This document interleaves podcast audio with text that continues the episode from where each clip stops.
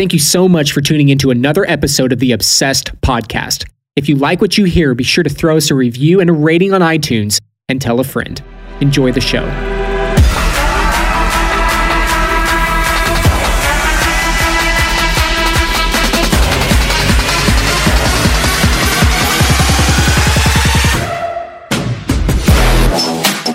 What's going on? This is Evan Stewart back with another episode of Obsessed, where we bring certainty to your uncertainty, eliminate living in the gap of ambiguity, and teach you how to build a life that you can be obsessed about.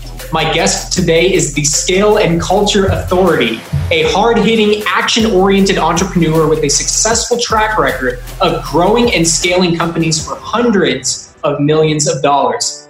Author of distinct business books and resources such as Scale with Speed, Mastering Reoccurring Revenue, and Attack and Conquer, he is on a mission to help entrepreneurs, business owners, CEOs, and executives experience transformational growth, gain financial freedom, and have fun along the way.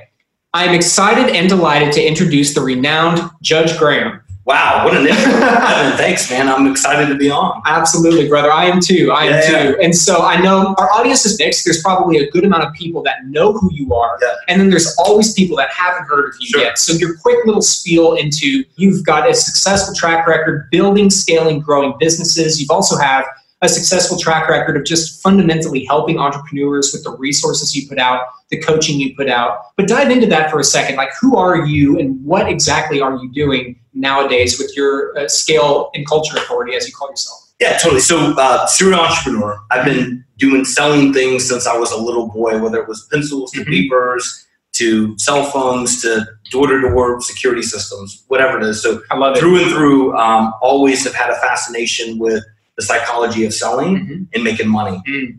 And so, my background is is somewhat a humble background. Mhm. Great parents, hardworking parents. Yep.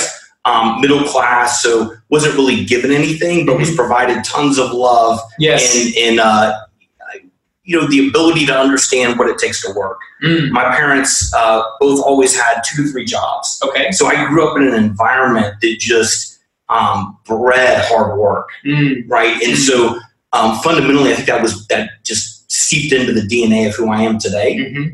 And so I took that um, love of persuasion and selling, and then the passion of understanding um, what it takes to win through hard work, Mm. and then I applied that to business. Mm. And so everything I do, and, and you mentioned I've I've, grown, I've I've failed, right? I've, Yes. I've, I've failed companies, but then I've won um, at, at really high levels, you know.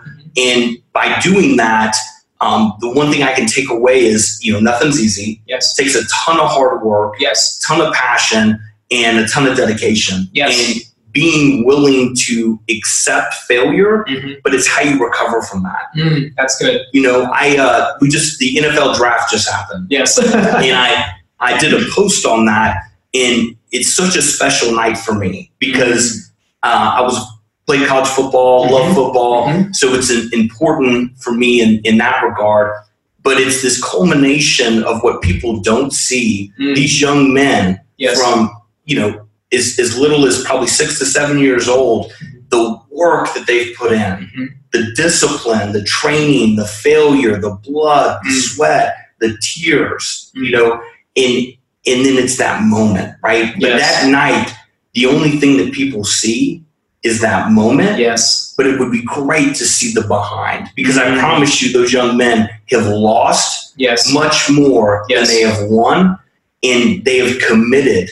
To to the success of the the trade or their sport Mhm. that got them to there. Mm, that's good. And I think actually you've touched on, uh, I mean, immediately a couple of things that I think are important. You mentioned the word obedience. And I think that's extremely important because I know that a lot of people are excited and they're passionate about something, but, and they can go for a minute, but it's the obedience of when you're hit again and again and again, Mhm. year after year after year. Most businesses fail within three years. You know this. I don't believe because they have a bad idea. Mhm. Yeah, the execution could be a little shaky, but isn't everybody's execution shaky Totally. when they start? I think it's the obedience and the diligence to know that you will get back up, right? I don't believe in failure. I believe in feedback. Okay, well, that didn't work. Right. How do we change it moving forward? And so as you've kind of gone through your own successes and failures, both you know at their relative high level, you know when you succeed at a high level, you have to have failure at a high level as well. You know, talk about to the entrepreneur that's listening on the other side. Maybe somebody is going through their own struggle right now. Maybe they lost that big client, or they're in a situation where they're having trouble breaking through that other ceiling. Right. What did you really recognize the first couple of times you failed at a really high level? What were some of the takeaways that you got internally and, and professionally on how you should adjust moving forward? I think the the stakes just get higher, mm-hmm. and when the stakes get higher, the thing I learned, and that's the reason I wrote that book, Scale with Speed. Mm-hmm. You have to be freaking urgent. Mm-hmm. You have to make a decision. Mm. The uh, when you start to fail at that level, mm-hmm. there's too much at stake. There's too much risk. Yes, and you have to be decisive in that moment mm-hmm. as a leader mm-hmm. to change your behavior, to change the mindset, mm-hmm. and to quickly gather and assess the data points you need mm-hmm. in order to make your next move. Mm-hmm. That's good. And I find that entrepreneurs at that next level, when they fail, they retreat. And when you start to retreat at that level for a day, for hours, it, the, the, the, stakes are too high. Mm-hmm. There's too many moving parts. Yes. And so I learned that as I progress you know, I talk about successes through failures. Yes. So as I failed along the way, as I kept failing forward mm-hmm. and winning at bigger levels, mm-hmm. that's when I understood how important being decisive is, mm-hmm. how important speed is. Yes. Because when you fail at a, you know, let's just use a under a million dollar revenue company with two or three employees, yep. there's not a lot of stake there. Mm-hmm. There's not a lot of moving parts. Mm-hmm. But then when you grow a little bit more and you're yes. failing at a $50 million level, yes. The stakes are higher and the, the, the operation is bigger and mm-hmm. it's moving faster. Yes. And so you have to be decisive. Well, and I love that decisiveness because when I was early, early, early into my business career, I had trouble being decisive because I had that perfectionistic mentality yeah. of, well, things need to, to look good and they need to feel good and, you know, everything needs to work properly. But in reality, that's contrary to business growth. Mm-hmm. And so, in order to combat that, the number one principle I have now in my well, my business and my life is commit first, figure it out later. Yeah. It's in the commitment. I know that I can figure it out, but I'm not going to know what to work with until I'm actually there. Yeah. And I think decisiveness is is huge because you have a lot of people that want things to be done well. I just want them to be in motion, mm. and then I can figure it out from there. And I think that's something that I was drawn to as I was engaging with your content and what you put out there is the the decisiveness and urgency regardless of where you're at as well. Yeah. And I think I've done a lot of entrepreneurial consulting as well. You know, a lot of business owners are playing in that like 850 to 3 million dollar mark. As far as small businesses in right. America, right. you know, you've got just a little bit of, of, you know, maybe 12 to 20 employees. Things are running, things are good, life is good. Mm-hmm. But what I noticed, and I'm curious to hear your thoughts on this, is the systems that you started with usually can get you to about there. Yeah. And then after about a million and a half, things start breaking. Mm-hmm. And there's this big enigma of, oh crap, what do I do now? Right? My systems yeah. are starting to break. I don't know where to go from there. And so, with the person that is failing, maybe they're working in decisiveness and they're pushing forward, but they're still living in that gap of ambiguity, as I call it, which is a feedback loop of actions that's not actually producing results. Right. What would you tell that business owner that's going through that failure? They're still being decisive, they're making decisions, they're, they're they've got the grit to push right. through, but now they're just like, what the hell do I do now? You know? Kill your processes. Mm. So mm. the the process, what happens, you mentioned 850,000 mm-hmm. to 3 million. Mm-hmm. You're starting to make a little bit of money. Yep. You're feeling good. Yep. You've hired people. Mm-hmm. Okay and, let me be clear i'm all about culture and people mm-hmm. and growth cultures people are, are, fundamentally key to success right? Absolutely. you don't have a company unless you have people mm. okay you're a solopreneur you can make a great living but if you want to freaking grow a monster company yep. you need people you can't do it alone okay but the problem is is that entrepreneur if they haven't s- sought out counsel, mm. mentorship, mm. not advice, freaking counsel. Yes. Okay? Counsel is someone that has a knowledge or skill set mm-hmm. that they've earned. It's a degree, it's an attorney, it's it's someone mm-hmm. that has a trait that you don't have, mm-hmm. and or is someone that is as uh, more successful mm-hmm. than you are. Yep. That's seeking out someone yep. to give you counsel, not advice. Exactly. What happens to those entrepreneurs when I get into businesses is they're getting advice they're getting advice from us, and, and all well intended advice, uh, an employee, a spouse, a brother-in-law, you should be doing it this way, you should change this or whatever. And what happens is they start to build these processes Mhm. based on advice Mhm. or hey, well, now we're at this level, we should have a process for that. Mhm. And what happens is it freaking slows down Mhm. everything. You start Right. to bog up the pipeline. It becomes minutia, and then you forget about the customer. Mm. You get so caught up internally with your own bullshit. I talk about it like executives sit around at the table and they pontificate Yeah. for hours, Yeah. right? And they talk. I, they, I said they talk to themselves, Mm. but you lose sight of the customer. What does the customer want? Mm. Is if you're you should not do a process unless it's going to make more revenue, Yes. it's going to speed things up, yes. or it's going to make it better for your people. Yes. If it doesn't do those 3 Mhm. don't do the process. Mhm. Mhm. But you get you get mired in that minutia, Mm. and then you get so caught up in internal non-revenue generating activities, Yes. and you create new processes that actually prohibit Mhm. revenue, Mhm. and then you start to fall back. There's so many companies that get to three million and they fall back to two million, Yep. to one million, Yep. and it's because they don't get the joke. Mhm. They don't understand. You need to make a decision. You need to cut processes. When I walk into a business, I want to cut fifty percent of the processes Mm. to start. Mm, wow, that's incredible. Well, I think you actually touched on a couple of different things, which is that those systems, that mindset should not change regardless of your income bracket. You know, Yeah, I have a belief, I was actually talking to, to one of my coaching clients this morning, regardless of where you're at, I believe you need to focus on three things new opportunities, new money, and new people. totally. And especially if you're transitioning from solopreneur, self employed to actually entrepreneur to where you've got a business. You know, if you're self employed, everybody says, well, this is my business. No, Right. you happen to be employed of yourself because if you walk away, you know, you take Yeah. that two week vacation, everything goes to shit because you're not spending your time actually working in company. Totally. That's not a bit, that's a jail cell. It just has CEO attached to it, right? Exactly. But I believe that new opportunities for one on what can I foster right now that will provide future opportunity, maybe not revenue generating opportunities. It could Right. be things like marketing opportunities, strategic partnerships, revenue for sure. New people, especially if you're transitioning from solopreneur to entrepreneur, Right. I believe you have two types of clients, so to speak. An internal client, how am I going to serve my employees? And an external client, the actual people that are buying and selling your product or service. Yeah. And then new money, just the, the logistics of what can I do today that drives more revenue than tomorrow? Mhm. And if you do nothing else, in my opinion, but just focus the majority of your time on these three things, you'll keep that type of efficiency. Yeah. And I think, and you probably see this as well, it's so simple, it's often overlooked. Yeah. When you're scaling companies, it's just, if you want to know what your customer's thinking, ask. Yeah.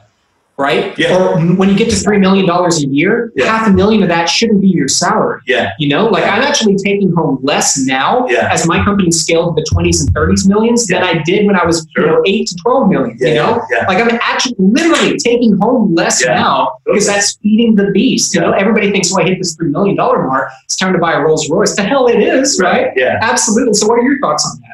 Yeah. I think it's so. My version of that is called the money sheet. So That's right. So we've got some over there. So the money sheet is it's not a journal, it's a freaking revenue machine. Mm. So what are the six to eight activities you're gonna do that day Mhm. that are gonna generate revenue? Mm. Okay. And against what is the monthly goal? Mhm. So literally it's a sheet of paper, Mhm. It's in a binder, and it says, okay, my monthly target is X. Mhm. Where am I pacing today Mhm. against that target? And what are the six to eight things I have to do today Mm. to generate revenue. And one of those things could be you need to make 50 phone calls because you know 50 phone calls turns into, you know, two prospects, Mhm. right? You need to write four proposals, whatever it is. Yep. People don't want to focus on revenue generating activities. Mm. They just don't. Well, they're hard. It's hard. Mhm. But so, you know, fundamentally, I completely agree. What are you doing to focus on revenue? Mhm. What are you doing to serve your people? Mhm. But to me, serving your people is creating a growth culture. Yes. Okay. Yes. So I talk about this concept. Where is my money? Mhm. W I M M. That's right. Where is my money? Yes. Okay. So that concept needs to be instilled in these people, right? So if your people aren't motivated by success and they're not motivated to do better for the client, Mm. you're susceptible to not having a great company. Mhm. But if they're motivated to come in and they understand if they're servicing that account, Mm. if they're building a great product, Mhm. that their success will be tied to the client's success. Mm. That's and the client's success is going to be tied to the company's success that they're working for Mm-hmm. because you're doing a good job. It's this 360 Right. of where is my money? But it's a mindset, it's a behavior, it's actions you have to take daily in order to be successful. Mm, that's good. And I have some thoughts on that. I'd like to kind of unpack that a little bit as well, Sure. because I think nowadays, especially as it's becoming more popular, as the mindset shifts from just money, money, money to, okay, let's actually take care of the people that are Yeah. taking care of us, uh, taking care of us. Everybody talks about culture. Everybody's talking about culture, Yeah. but I think one of the things that you do well is you actually define it. Mm. Because to say, oh, well, you need to have a good culture. Well, I do have a good. Well, Yeah. exactly. Uh, Maybe it's me, or you know, Right. maybe you can. There's a ping pong table in the record. Right, well, right. that's culture. Well, that's Yeah. bullshit. Actually, Yeah, that's not real culture. When I'm thinking about my culture, one thing that I, I started to recognize was, if this was not a business, if we were just a group of individuals in a forward momentum, who would stay for how long and why? Right. and then the business the the income being the reward to it but as far as developing the culture i'm i'm a big believer that that starts from the top bottom of Sure. that's one of the things that maybe not a lot of people think about because they're so in the grind of i need to earn need to earn i need to earn Hmm. and then it's easy to scale to a 5 10 15 million dollar business and have no culture worth actually you know Right. no tangibility there so Yeah. when you talk about as you get into companies you look at their culture you start to build out an environment that people feel inspired motivated and fascinated to come and work in what are some of the things that you look for and maybe some of the things that you implement in order to ensure that there's longevity in that part of the business Yeah, when you said it, it starts at the top. So also the owners understand what kind of culture do you want? Mm. right? Are we here to grow a monster company? Is is revenue? Is this capitalist mentality? Is that what you want the DNA to be? Mm. Right? What do you is it, is it a customer first culture? Like so you have to define and commit to what kind of culture you want. Mm. Okay, so a lot of people talk about culture, but they don't define culture is it's a fucking broad word. Yeah. Right? So what what what kind of culture do you want? Mm. So you you frame that up and you've got to get the, the, the, leadership to commit to that. Mhm. I mean, they have to be bought in, sooner than the Kool Aid. Mm. And then um, culture is organic and it's earned, Mm. right? You have to you have to start and, and, and lay the framework, but then you have to, to, to live it every day. Mm. And one of the ways that, that I've implemented in, a, in allow cultures to thrive is I do it around four core values. okay And it's the company's four. I think you can't have more than 4 Mhm. A lot of people say it has to be these 4 Mhm. To me, it's it's the company's four that we decide is an executive team and get you know somewhat buy-in from the broader group. Mhm. But what are those four characteristics? Mm. Right? You just were in my uh, we're in my house right now in the Money Lab, That's and right. you saw Hulk in my fun room. that's right right? that's right So one of my previous companies, Hulk represented fearless, which is a core value. Mm. Okay. But this is where the psychology of core values become interesting. Mm. When you frame these core values up, you have to empower your people Mhm. to fail and win against these core values. Yes. Okay, so if fearless to you means um, it, it's okay to go make mistakes. Mhm. It's okay to push past the bounds Mhm. and, and potentially screw up on, for, on an account or whatever, be, as long as you're trying to, to become better. yes Okay, so that's what it means to the employee. But what does fearless mean to the customer? Mm. When you work with us, we're doing things to push the bounds to give you the best product because our freaking competition is scared yeah to do that. Yeah. So when you get these core values, these four core values Mhm. aligned around what it means internally to your people, Mm. but more importantly, what it means to the customers externally, yes and you instill th- these are behaviors and habits, Mm. Got to get to that level. Mm. What does fearless mean? Well, you Mm. got to do this. You behave this way. You're empowered to do this. Yep. And then you empower an organization around those core four Mm. to where it's the intern to the CEO and they can call you out in a freaking conference room meeting. Mhm. Hey, Judge, you know what? You're not being fearless today. Yep.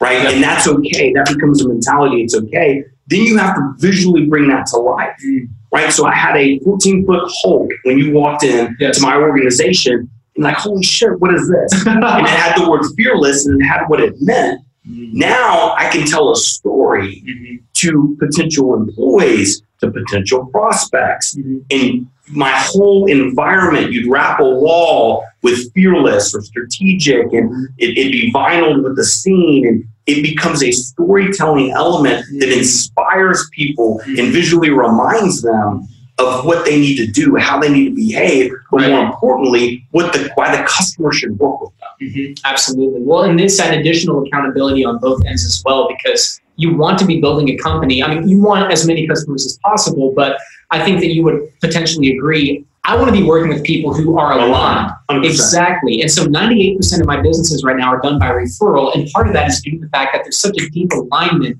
in myself and my and the services or the products that we provide and the customers we're working with that they can't help but tell their friends because like Right. attracts like and they're going to bring other people. Totally. I'm a big believer in providing unique, uncommon, positive experiences, creating our own culture against principles like that internally and externally, but then also creating an, a, a movement would be the wrong word, but just a connection where you can interplay between your company's more than just a place to go and buy and sell products and services. It's actually this own living, breathing organism. And I think another thing that, that you talked to about culture, which is why I believe it's so important, is you've got to have something to win or lose by Totally. internally. Like if you're doing a really crappy job as an employee, I got to say, Judge, what what culture, what principle here do you feel like you're violating? Right. Or if I'm getting on to you as the CEO, maybe you, you continually, you know, one of mine is is always take responsibility, right? Yeah. So, and, and another one might be be solutions driven. Totally. Okay, so you, you're telling the customer, oh, we can't do that for you. Well, you're not being solutions driven. Love it. So I think that's huge because what a lot of people will do is they'll have their personality and that's culture. Right. But then in reality, if you don't have a judgment on win or lose that your internal employee is working against, Right. then they're at some point going to believe that their income and their ability to move forward in the company is directly related to your emotional state that day. Yeah. And that's instability as well. And I'm sure you've probably seen that too. So as we're kind of going down that rabbit hole a little bit, and then we'll move on to a couple of other things, there's also a lot of talk, maybe ambiguity around principles and core values. Yeah. What, where do you stand on that play of, I know some companies have one or the other, some Right. companies have both. Um, I know, I mean, Google has like 13 principles uh, Yeah. and they're changing. What are your thoughts on principles versus core values and the implementation of them in your organization? What's going on? Thank you so much for tuning into another episode of the Obsessed podcast. If you haven't yet heard, I'm proud to announce the Obsessed Conference, a life changing event hosting world renowned speakers with the mission of helping you build a life you can be obsessed about.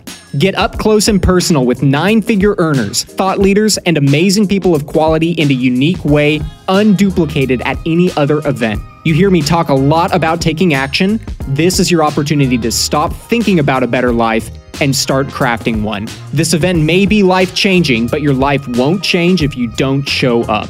Head over to obsessedconference.com to reserve your spot at this year's event and tag hashtag obsessed conference with the screenshot of your ticket for an opportunity to win a special gift at the event. Can't wait to see you there.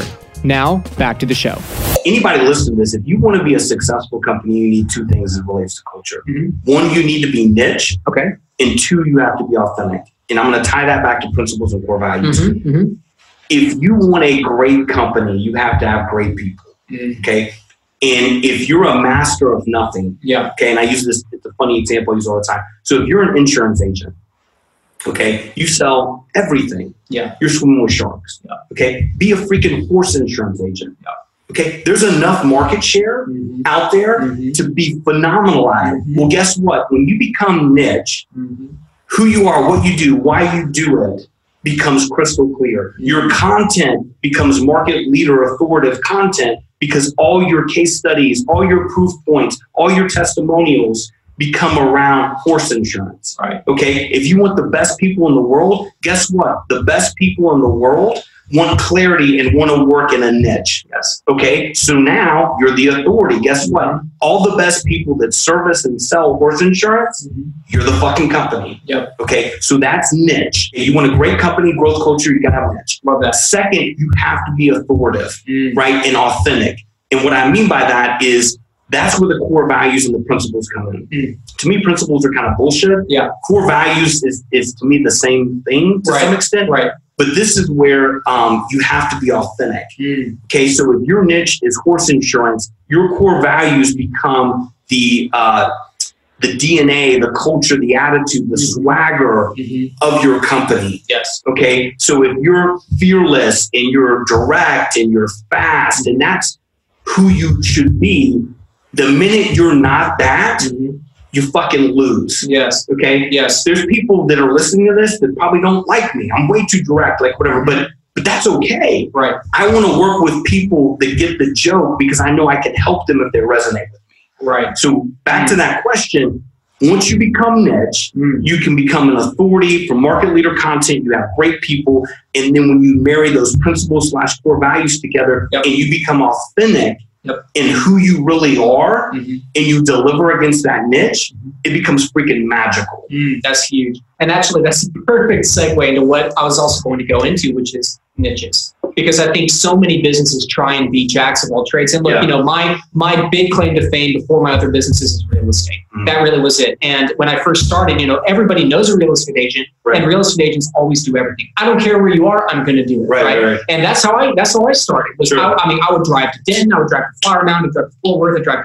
I didn't care if there was a house, I could sell it. Yeah. But then all of a sudden, you're competing with every single other agent in your market. And then all of a sudden, it was, you know what? I'm referral basis, so I'll go somewhere if it's referral basis. But other than that, my specialty is unique luxury, ultra luxury homes and new development. That's it Boom. right? So you look at a real estate agent, like there's if there's one agent in your neighborhood, I work in this half mile radius and that's it. Yeah. Like I know some agents that just work three neighborhoods Yeah. and they'll pop off nine figure businesses Yeah. because they're so deep in that market. Totally. I think that it's also coming from the confidence and the comfort to know that the niche always outplays and outlasts the long run because there's more sustainability there. And so as you're going into your business, maybe you're listening to this and you're thinking, okay, there's a recognition point. Maybe I'm too broad, which I think a lot of people recognize. How would you recommend kind of taking a step back in your business and then finding a niche through where you're already spending time, energy, and resources, and then redeveloping? Because maybe there's a business owner, and you've probably seen this too on your consulting, where they say, "But Judge, I've already got a $12 million business and it's not niche. Mm. Like, why screw up a good thing? You know, Right. what are your thought process if they're in that tension between what they're good at and what they really should be doing? Yeah, so I, the way I look at it, and I apologize to the audience to keep coughing these Texas allergies are kicking my That's part of living in Texas, brother. So, um, you know, if you're a twelve million dollar company, I get it. It's tough to, you know, take away. But you know, go back go back to this. My first business failed because I wasn't niche. Mm, So I started out my first business in college, web design and development. okay. Grew it was a great business. Um, one of the uh, two reasons it failed wasn't niche, and the other I didn't have recurring revenue. It was project based. Mhm. But started out web design development, right? You needed a great website.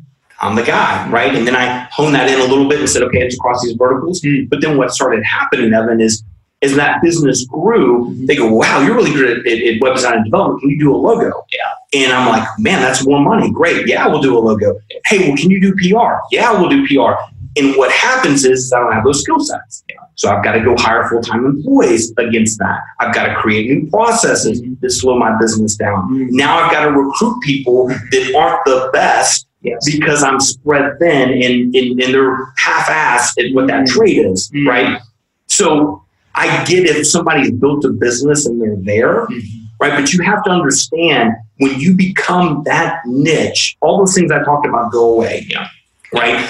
And the opportunity is much bigger, right? I think as entrepreneurs, we struggle so much to say, wow, if I just did that, there's not enough market share. Yes. I promise you, whatever the market is, Yes. if you got one tenth of one percent Yes. of that sub, sub, sub, subset, Yes. you're going to be successful Absolutely. right? And so I think it's a mindset that you have to psychologically get on board with that. Yes. The other thing you should do that it fascinates me that, that companies don't do, you should know the competition better than you know it, Yes. Right? Thank you. So Yes. go in, SWOT analysis, understand where the, that may self-select that you go into. Mhm. Mhm. Right. So if you're broad based now and you're constantly going up against these four competitors, Mm. um, what is the one thing you do Mm. that they don't do well or Yes. that their customers are upset with Mhm. and start there, Right. right? Because you already have a revenue center for that. Mhm. You're seeing vulnerability out in the marketplace. Start surrounding that. Make it a focus, Yes. right? Start to grow that p- part of the P&L. Yes. And as it starts to take off, you can wean off the other businesses. Mm, Well, and the caveat to that is so many businesses, and you've probably heard this too. Judge, I'm going to focus on me, screw what they're doing. And I think that's bullshit because your customer is going to shop you. 100%. You need to shop you. Yeah. You need to know where you stand and where you fail in relation to your competition. I think that's huge. And so many people will use that excuse when I think really that stems from a fear of what if we recognize we're not as good. Yeah. I don't even want that recognition in my business. Right. I don't even want to touch it because I would rather just live in the dark Yeah. for as long as I can instead of all of a sudden have this immediate recognition like what I thought worked doesn't work. Yeah. Like my big thing is I want to build systems and then I want to break them immediately. Yeah. So like if I'm not breaking my systems at least once a year, I'm something's wrong. Yeah. I'm not growing fast enough. Yeah. Something's really, really Totally. wrong. And I think that whole niches concept is huge because the other thought on niches is, you know, you hear a lot of people, why screw up a good thing? Well, the good thing can be good, but if it stays good, it means it will never be great, right? Yeah. And that Amen. niche gets you from good to great. And Yeah. uh, you know, I, we were talking about music before. I've got a lot of friends that do music. I got one friend makes a killing, like multiple seven figures a year. You know what his specialty is? Niche. 15 second music videos for social media. That's it. Boom. 30 seconds doesn't do it. A minute doesn't do it. Whole Yeah. song doesn't do it. Now he'll do his own side projects, Right. business. I do Right. 15 second increments. Yeah. And I'll pop and he pops off Right. all day long. Yeah. And he makes literally millions of dollars just on these little tiny little logos. And so I think that the people who are thinking that a niche is too small really are not thinking deep enough or wide enough Right. within that niche. It's it's it takes time to brainstorm, to be creative, to find opportunity. But if you're looking at your business and you don't recognize, you can't immediately recognize like the one thing that you're a specialty at Right. means your customer can't either. Totally. And that automatically means that by definition, you're commoditizing your professional strengths, regardless of how good you think you do your job. And 100%. so going going into that a little bit further, I mean, we've talked a lot about you know niches and culture and important implementations in the business. One thing I do want to touch on because our market here in Dallas, but also the listeners to this podcast, there are a lot of self-employed people, Mhm. and so individuals who maybe they've got an assistant, maybe they're in a, a self-employed business like insurance or agency or some some Right. type of fashion, and they've got one or two people underneath them.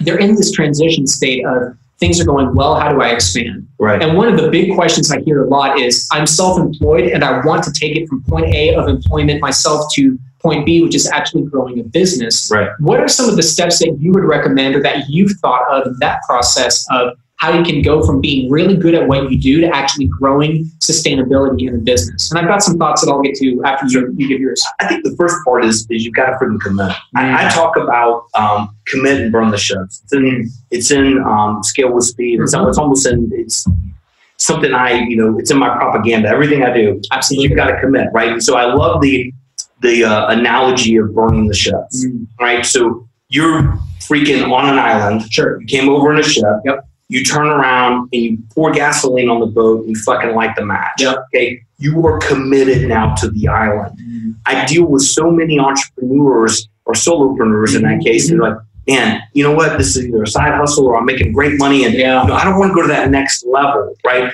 And as long as they have that comfort Mhm. of always just putting their toe on the Yeah. island Yeah. and the rest of their body on the ship, they're never going to make that leap. Mm. So, what my biggest piece of advice is you have to do something that forces you to commit to go to that next level. Mm. Okay, so um, to run up credit card debt. I know this sounds crazy. Go get that employee, Mhm. right? Because now it's fucking real. Yep. You have to pay them, right? Yeah. You have to Like, pay them make to it pay work the now. debt. You got to make it work, right? Go get that lease space Mhm. The, the, the, the only reason you, you, haven't done it is because you feel like you got to go get an office. Yep. Go get the office. Yep. So you need to do something tangible Mhm. and psychological to commit Mhm. to go to that next step, Mhm. or you're never going to do it. Absolutely. I think it's like living in that oh shit factor, Yeah. which is every day you wake up and go, oh shit, like I need Yeah. to make it happen today or else my life is falling apart. Totally. And it's that, I mean, that, like, we can be real. We've both been there. I think, I mean, I, as you scale, it kind of enters in different ways too later down the road, but that's a terrifying place to be. 100%. Especially when you've got people relying on you. God forbid you've got kids in, in the Yeah. household. You've got, I mean, all of a sudden it's like you talk about things scaling. Well, Right. all of a sudden it's it's that comfort of well what happens if Right. my wife isn't on board you know i know one of the things that i did when i started entering that as i started transitioning in my own life my own businesses was i sat down with my wife and i just said look like here's the realities you know you're a logical person i'm a logical person we can get excited but at the end of the day here's the black and white Totally. if we win like life is going to be so good Yeah. and if we lose, Right. it's going to be really hard Yeah, yeah, yeah. for a while. Right. And and one of the biggest affirmations in my life is when she sat down and said, "Oh, let's do it." Yeah. Like shit, like we can go to a crappy apartment. Like we can we can do that, you know. And then it's the confidence of knowing that okay, my wife's on board.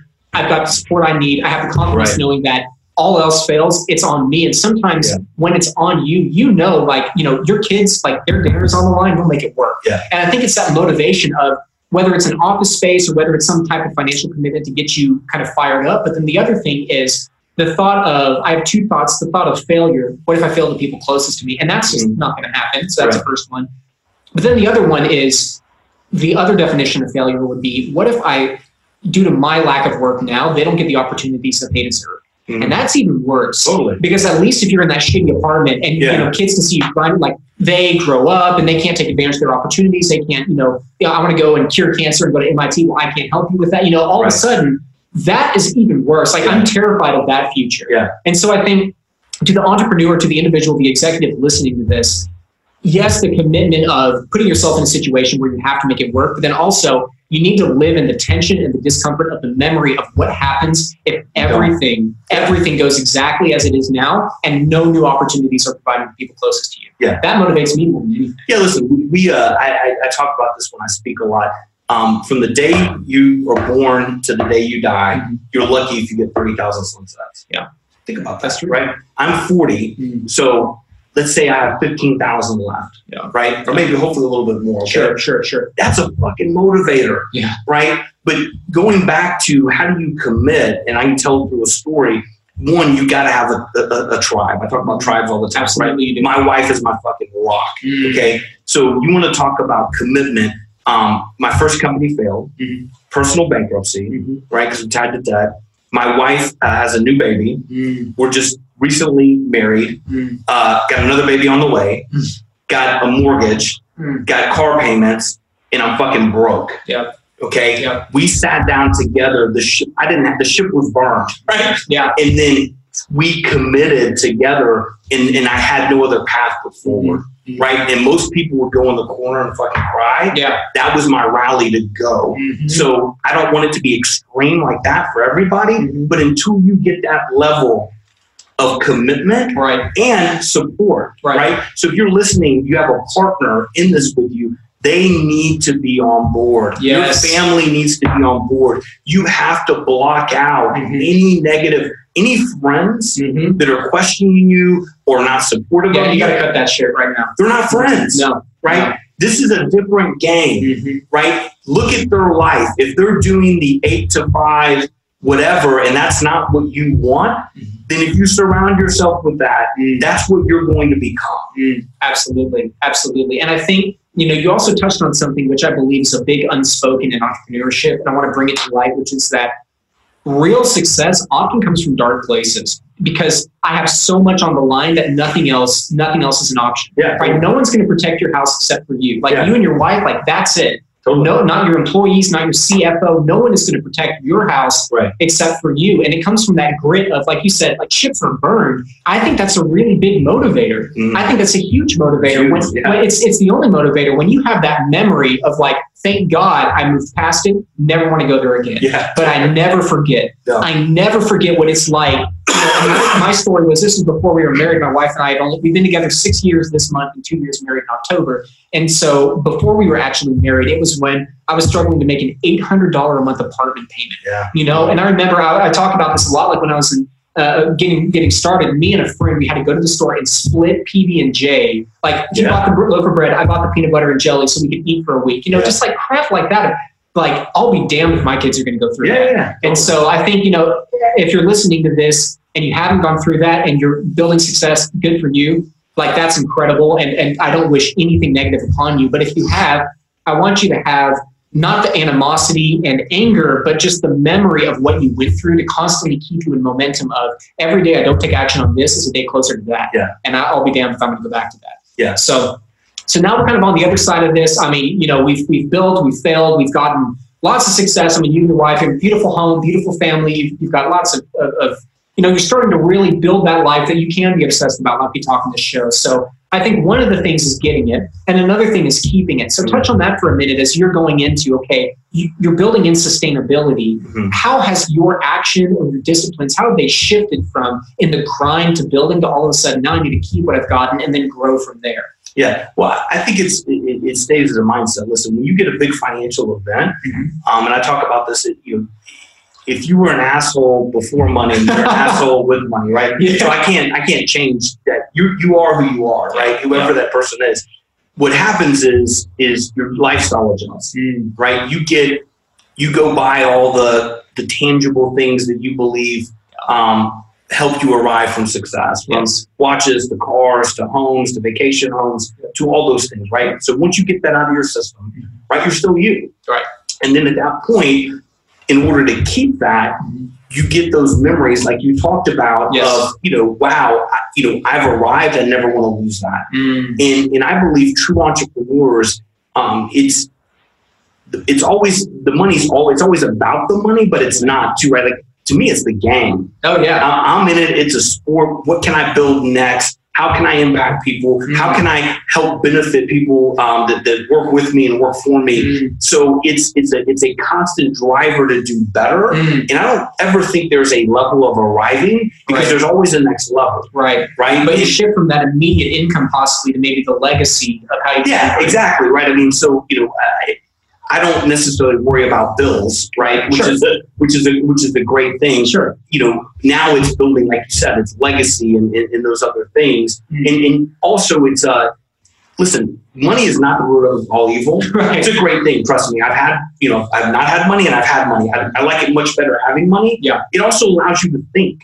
Mhm. right? It, you know, the the tension of urgency Yes. isn't as great. So you have a little bit more time. You still need to be decisive. You still need to be fast, but you have time to really think through those next moves. Yes. You can be more thoughtful in your intentions, Mhm. right? You're not as urgent to generate revenue. Mhm. You're you're so it's a it's a really cool place. Well, it's that emotional freedom. And the example that I use is I picture, you know, life as essentially, maybe we're holding a bed sheet and we have different marbles on the bed sheet, right? And I think there are five areas. You've got your personal, your financial, your spiritual, your relational, and your professional. Right. Each one of those being a marble. Yeah. Well, we take one of those marbles and then we put one that's four times as heavy on the sheet. Yeah. Everything gets pulled towards it. Yeah. Money being one of the biggest versions of that, Sure. where, like you said, freedom, it's the mental freedom, the emotional freedom, the time to think, which is so important because if in the back of your mind, it's you've got that all of a sudden, I'm not like, my wife isn't going to eat, bills aren't going to be paid, like, I don't know how I'm going to make it. Everything is going to be pulled towards that, Totally. right? You wake up in the morning and you and your wife are like fighting, Yeah, right? yeah. Everything is going to be pulled towards that. Money being one of the biggest, because money being the tool for opportunity, one of the Mhm. biggest being the mental opportunity to think. So Right. I love the fact that you touch on that, of that being an amplifier of who you are, Yeah. because there's a lot of ambiguity around that too. Like, oh, they became an asshole. No, they could just show that they were an asshole better now that they had a hundred million to to be an asshole. So, Exactly. but um, you know, I really enjoyed our time today. I think we touched on some amazing concepts. You know, I think for those of you listening, uh, the reason why we're here today and what we're getting into is Judge is going to be one of the keynote speakers at the Obsessed conference, which is going to be in the Dallas area in Frisco on July 25th of 2019. So if you like what you've heard here, if you like the information, you love Judge, go to judgegraham.com, interact with his content, find him on social. He's available. He's got amazing books, amazing uh, content, always bringing value. But also snag one of those VIP tickets. Get a chance to sit down with the Judge in person. Tell your story and have a real conversation with him. He's a great guy. I really can't wait to see you there. I know you're Yeah, going to bring lots of value. Yeah, I'm super excited, man. Thanks for having me on. Awesome, brother. Appreciate it. Thank Yeah. you so much.